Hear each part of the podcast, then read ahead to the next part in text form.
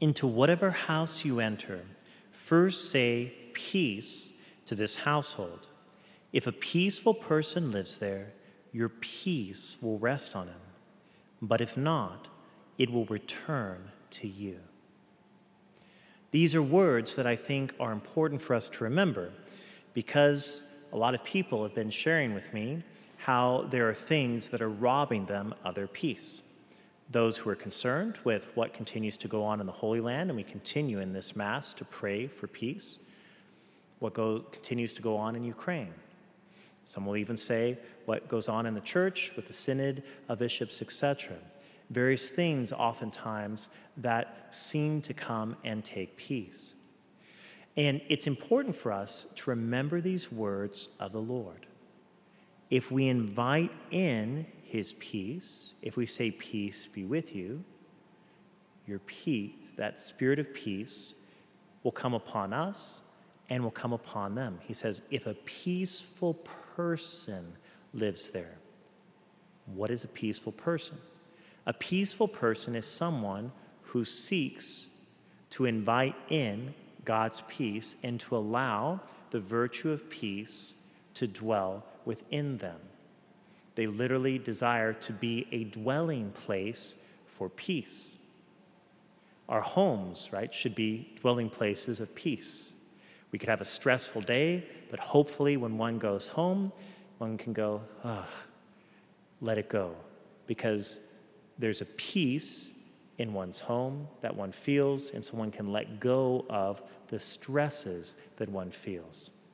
If you don't feel that when you go, then break out the holy water and get rid of the demons, okay?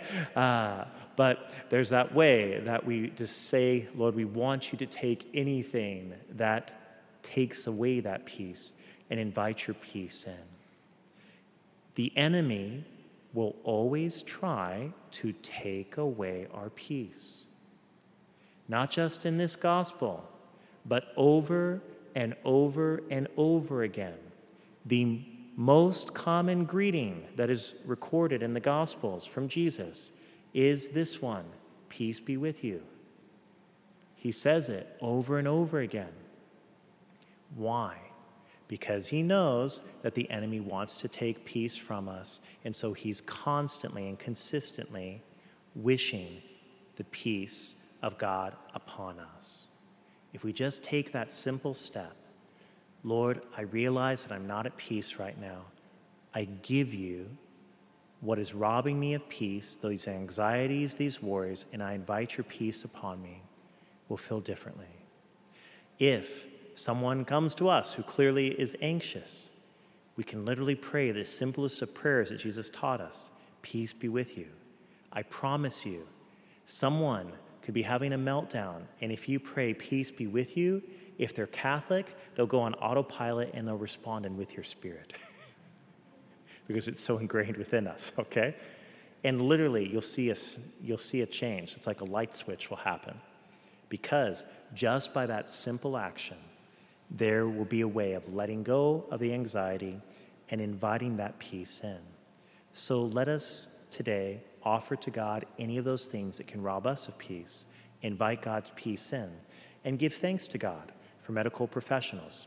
Because every time I go to a hospital, nursing home facility, surgery, etc., right? One of some of the biggest times people are anxious and worried when they're in a hospital, undergoing a procedure, doctor's office, etc., right? So, part of the reason why this gospel comes on this day of St. Luke, when we celebrate medical professionals, is because medical professionals are great messengers of peace. And we give thanks to God for those instruments of peace in medical professionals and pray that God will take from them all the anxieties and worries of all the people that they see on a daily basis that are in pain and suffering, that God will help them to be at peace as well.